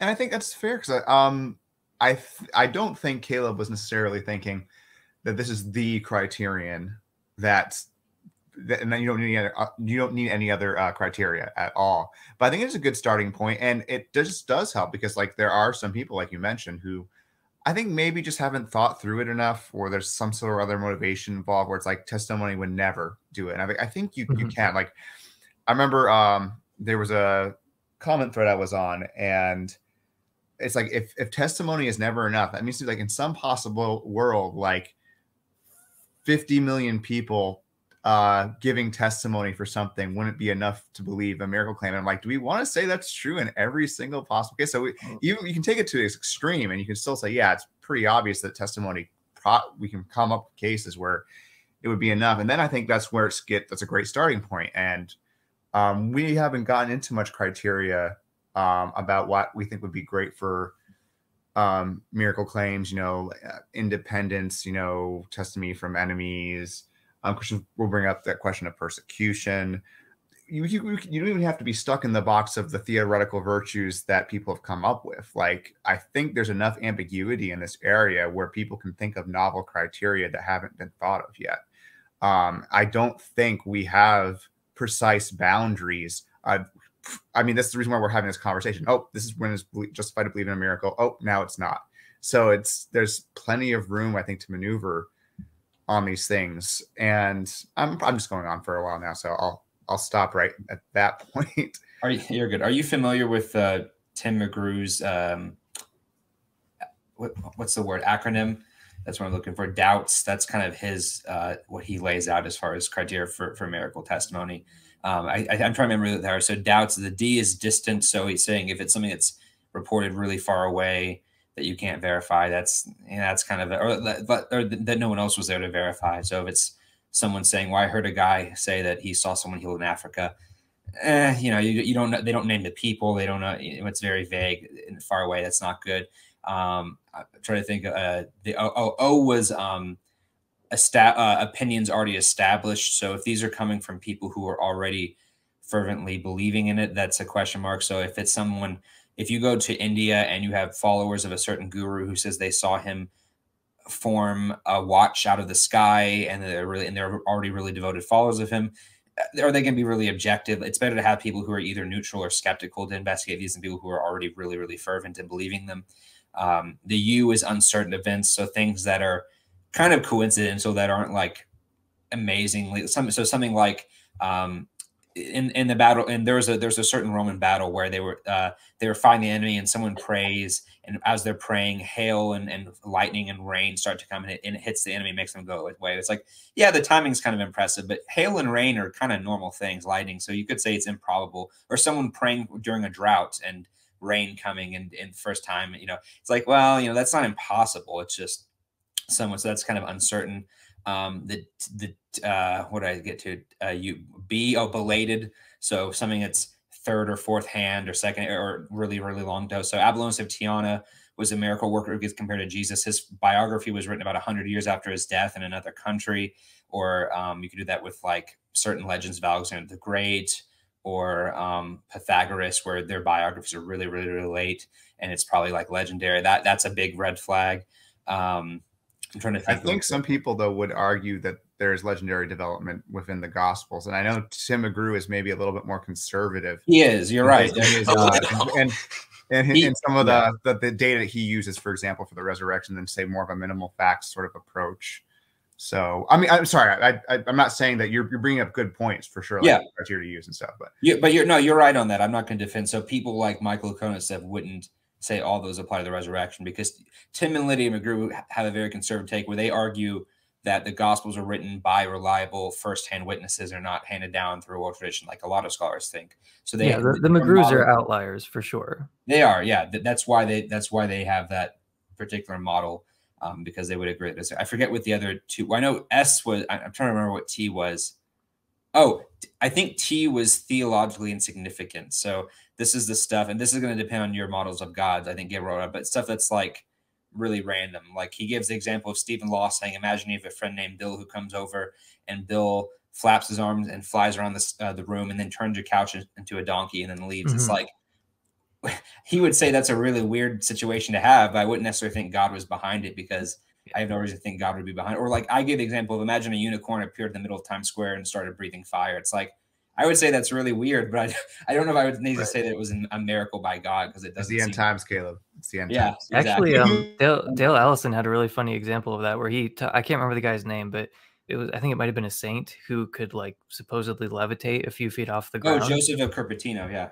Yeah, so I heard about this on um, Nathan Ormond's channel, Digital Gnosis, when he interviewed yeah. um, uh, Dale Allison. But yeah, Dale Allison was he brought up that point where he was just like, you know, it's so well attested that if it were anything else, I would have to believe it. Mm-hmm. And he's like, but I'm hesitant to say it was a miracle because it's just it's not really theologically significant. Like, what's more likely that that you know just there's some weird X Files scenario going on, like nature is just really odd, or that God just periodically levitates people for reasons unknown. Like, yeah, he's like, honestly, I kind of am inclined to thinking that the guy was able to levitate, but I just don't think that God did it or that it was a miracle because it just it doesn't really make any sense. Yeah, I have that. Sorry, go ahead, Jonathan. Oh, I was just going to say, I think this theological significance thing is such a double edged sword, though, because on the other hand, what I think it does is it raises the probability that someone's going to mistaken be mistaken about the causality of what's going on. Like if something is happening in a religious context, that's exactly the sort of context where certain types of people uh, think that God is predisposed to act. And so, so you know, it's also the kind of context that I could easily see generating a bunch of false reports too. And I mean, ironing out the precise details here is going to be really, really tough. But I think that's, mm-hmm. you know, that's that's one thing that we ought to be cautious about. You're right, and and McGrew admits that this is going to give a lot of false negatives. So he's not saying that a miracle can't happen if it doesn't fit these. He's just saying that he wouldn't affirm them even like so maybe God really did levitate Joseph and it wouldn't fit this criteria and, and we're just mistaken saying that. He said that's fine, but we're taking it's a risk we're willing to take to get false negatives. By the way, I do mention the Joseph case in my book and I don't know what to think of it. Um, but because there are there's actually a quote I have from a Yale historian whose name I can't remember off top of my head, but he basically says like we have so I have no idea how to explain this. Like obviously we can't say Joseph flew because that's ridiculous, but we have to explain why so many people think that he did. And these are this was seen by enemies, by people in different conditions with lighting stuff. And these were mm-hmm. these weren't just like you know some some people. The, the closest thing I could find to explain this was that he was a good gymnast that would jump up in the air at times and land on things. And the problem with that is that a lot of the reports we have are him staying in the air. This is not like a few feet. This is like 20, 30 feet in the air for 20 minutes at a time in like meditation and they would actually have to what's funny too is that this the significance the church actually hated him doing this and they didn't he was canonized but not for that he was canonized for some healing miracles because the church didn't count it because they didn't think it was significant like he would do this during mass and understandably people would be distracted so they actually hid him he was away. living his best life. My gosh, they would. They would hide him away, and they would. People would follow him, and they would keep wanting to see this. But the church like hated him doing this, and they would have to tell him to come down as he was doing this. So it's, it's a really weird thing. The church didn't, didn't even like him doing this. So it's he forgot his sermon prep that day. So yeah, we were distracted. But the last one was the S, which was self-serving, which I know is also a little subjective. But McGrew gives examples of like Joseph Smith or Sathya Sai Baba, where they get a lot of wives out of their religion, or someone like who obviously makes a lot of money or sells a best-selling book on it. Someone who has a lot of motivation to lie and has a lot to gain from lying. So that's just the last one. So and actually, related to that, I mentioned this book on Lourdes earlier. I found the title. It's Consuming Visions by hmm. Suzanne. Kaufman. It's called Mass Culture and the Lourdes Shrine. I think so I probably good. have read that, but that's yeah, that's good. That's so Lord, Lourdes, is, Lourdes could be a whole episode we do on ourselves. It's really interesting. And I'm not sure if this is even picking at low hanging fruit, but I might even. And again, I'm I'm trying not to attribute too many things to people who who you know haven't explicitly said this, but like I'll think of someone like Michael Jones from Inspiring Philosophy, and um, in this case specifically, we're talking about the resurrection, obviously. Um, and again, he'll, he'll go like I think he actually uses Licona's criteria. I think when he's going through different alternative explanations for the historical data we have uh, versus the resurrection explanation. But some of the debates and stuff that will go back and forth with him, it seems almost like, and maybe uh, I've I've seen this kind of general idea. It's like it's almost like Bayesianism isn't coming into play so I think a lot of naturalists would just be like, yo, the prior is just so low. And I think now you could debate this criteria, but I think one of maybe the unspoken criteria here might be is just like, listen, the data just fits so well if it did happen. And that's my criteria for why I think it did happen. So I don't know if that's a consistency criteria.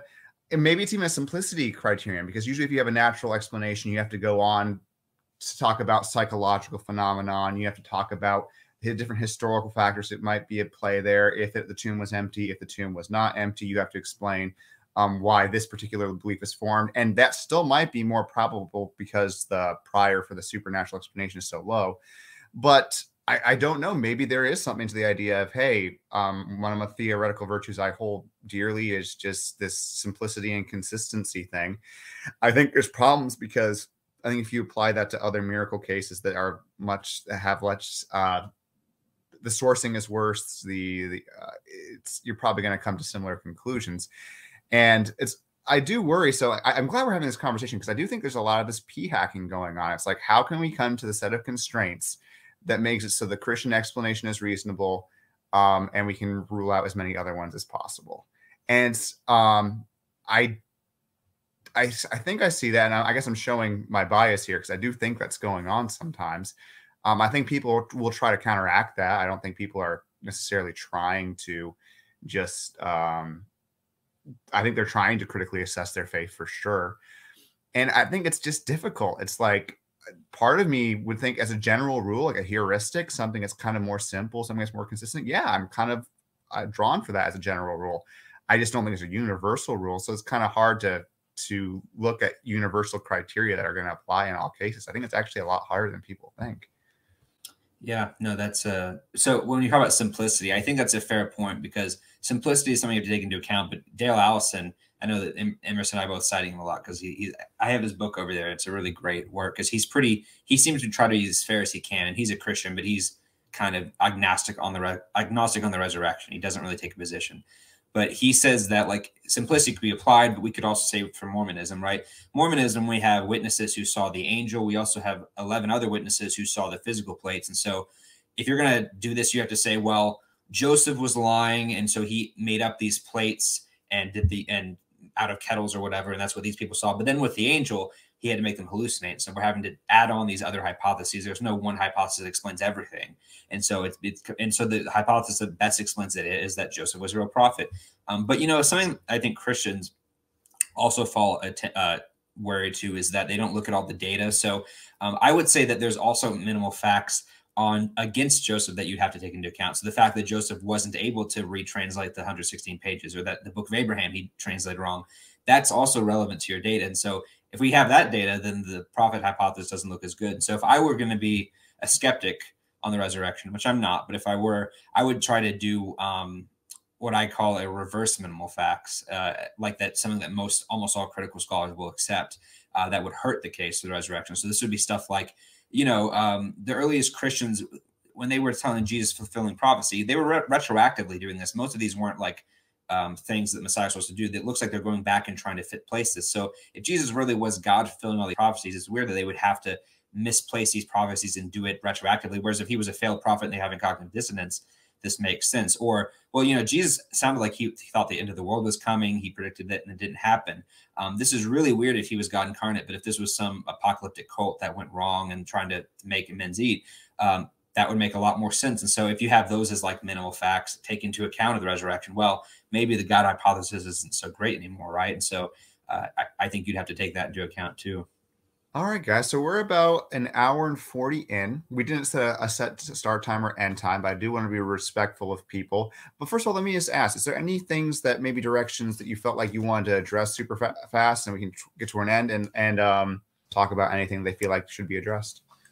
I think this question of divine psychologizing and the priors is really fascinating to me. Um, and I think that's something that we haven't really explored too much, but that I think is. Uh, really important in these contexts. So, I mean, I, I, have some specific questions I guess I could ask if we wanted to go that route about, you know, how we apply this to specific miracle claims, but that, that might take us too far afield. Uh, no, that, I'd be curious to dive more into that, into the theological implications of that. But um, I will say just on the, on just the general discussion about the argument for miracles, there's one thing that I would want to say to atheists and naturalists, and one thing I would want to say to theists the thing that I would want to say to atheists and naturalists is to try to look more into um, epistemology that takes place sort of outside the context of philosophy of religion and don't just try to build an epistemology in the hellish fires of a YouTube debate and like trying to figure eh, it because you end up with a ridiculous constrained like excessively skeptical epistemology because they're kind of gerrymandering their entire epistemology on the basis of what Christians are saying to them, and they're just kind of trying to slide out of everything, and they end up with this like ridiculous, totally implausible epistemology. But yeah, it's important to just think about these issues generally, so you don't fall into saying silly things like it's irrational to believe anything purely on the basis of eyewitness testimony or something like that, which is a crazy thing to say. Um, it doesn't mean that all eyewitness testimony is equal or anything like that, but um, like I said, it's just something that you should look into rather than just kind of like defensively creating an epistemic system in response to the things that theists say. And what I would say to theists who want to put forward the argument for miracles is I would kind of want a straighter answer or a precise answer about how convincing am I supposed to find this exactly? Like whatever it is that I'm being shown, um, whether it's the miracle of Calanda or any number of like you know third hand stories that um, gets forwarded to you by your grandparents or something like how exactly am I supposed to react to this? Like, should I drop to my knees and convert? Should I just reconsider? Should I like lower my credence in atheism maybe by 5% or 10% or 50% or or what? Like I just kind of want like a more precise answer of like how do you expect me to to react to this? how much would this move the needle? Yeah, that's, no, think, that's really good. I, I like both of those points, and I think your your first piece of advice is really important for everyone. I think the unfortunate part about these conversations is that you're dealing with people who have a very pick and choosy exposure to philosophical topics, right? And all of their positions in every area of philosophy have been formed in a super high stakes context. And I think that's really unfortunate. I, I think if you want to engage with this stuff honestly and seriously, you should you know, maybe back out of that at first and try to you know form your positions based on what you find plausible and not what supports positions you like pushes back on positions you don't like you know see what see what the people who don't really have so much personally at stake in this debate actually think about it i think that's advice for everyone it's advice for me certainly Yeah, you Yeah. never want to get in the position of, oh, I can't accept this position because that might open the Yeah. way to theism. It's like, well, then too bad. Like if you find that position plausible, then then too bad. I mean, and in fairness, like I wouldn't have dived as far as I have into philosophy, and I'm nowhere close to being an expert if it wasn't for my Christian beliefs. So that's something I have to check in myself periodically, like do a little personal, like, okay, so that's why I'm having these conversations. If it leads to theism and it changes my life, uh, uh that's just tough cookies. It's the way it works. It's like so. Hmm. Yeah, no, I think that's a good. I like what you said about that because I think it adds a sense of honesty. Like I have a whole series of chapters in the book on Catholic miracles, and I'm not Catholic, and I go into detail to say that you know it's not just that you know God heals people and that's it. It's it's more so the idea that these this has theological implications, like people praying for saint intercession and being healed. It's like, well, I personally don't believe that saints can be interceded on stuff. So you know, is it possible that God is just doing this out of mercy, regardless of the context? But I say, well, but if God wanted to do this and to to to disaffirm this, then the, here's all the ways He could do this without having to make this in. Or even, um, I talk about one particular case of the Virgin Mary appearing in Egypt. Uh, Dale Allison also mentions this case very well, uh, very extensively documented. Thou- tens of thousands of eyewitnesses, photographs, all, uh, lots of investigation by the government officials, all this stuff. And I say, I really don't know what to think of this. And I, as a Protestant, don't believe that Mary was assumed into heaven or immaculately immaculately conceived. And part of me actually wants to disbelieve this because there's actually a lot of stake. In fact, if you look at what the Pope declared in 1950 ex cathedra, which means you know under dogma, under the word of God inerrant, he said anyone who rejects these doctrines of Mary, let him have the wrath of Saint Paul and Saint Peter on Judgment Day. And so, if that's right, and this is good evidence that these doctrines are true, and I'm rejecting it, I could be in a lot of trouble, and there's a lot at stake for me to to do that. So I have lots of reasons to not want that to be true. But you know, do we have to go where the evidence leads, and do I have to do that? And this, and the second one uh, that I'll end on is to say, what at what point do we epistemically say I don't know what the explanation is? Do we always d- does the um, in miracle always need to give some kind of alternative they think to explain it, or can they just say I honestly don't think any of the alternatives are plausible, and I still don't have an explanation? Um, do we have to say that if we don't think the alternatives are plausible, that there, therefore theism is more plausible, or can we really just say I honestly have no idea? So that's something I think is interesting too. Yeah, epistemic humility is something we have to keep in uh keep in check too. I have to check that for sure. But um all right, guys. If there was anything else, I think that's a great stopping point. I'm hoping uh, either you guys or so our set in the future, we can pick up some of the threads thought here. Maybe we can assess some of our own thinking, watch the video. Maybe people will respond. So hopefully, this will start some cool stuff. So And we Yeah, have to um, get it so there's not just one Christian who's No, I know. I was I was going to say props to you, Caleb, for this. I uh, agree- I appreciate all the the attention. against yeah, we need more balance next people. time. No, because No, it's, and- it's good to hear other theistic perspectives too. Because again, I know that's not the only theistic perspective on the table that, that, that No, I, ha- I had four. I had three or four other theists in our group chat. Just none of them were able to make it. So it's okay. None of them were as bold as you. No, Well, I this don't is- think this they is- confident. this but- is my way of unwinding. So the more often I can do this, the better it is for me. So you guys just let me know, um, or any of the theists who are uh, in the chat, so or in the uh, messenger group. So, all right, I guess we'll end it there, guys. And uh, I don't think I mentioned you before, Jonathan. So it was nice meeting you. Yes, Um, likewise. Uh, Emerson, Caleb, good to hear from you and uh, talking. I don't think we've ever talked in person before. So, well, talked face to face online, I guess, before. So have a great day, guys, and we'll end it there.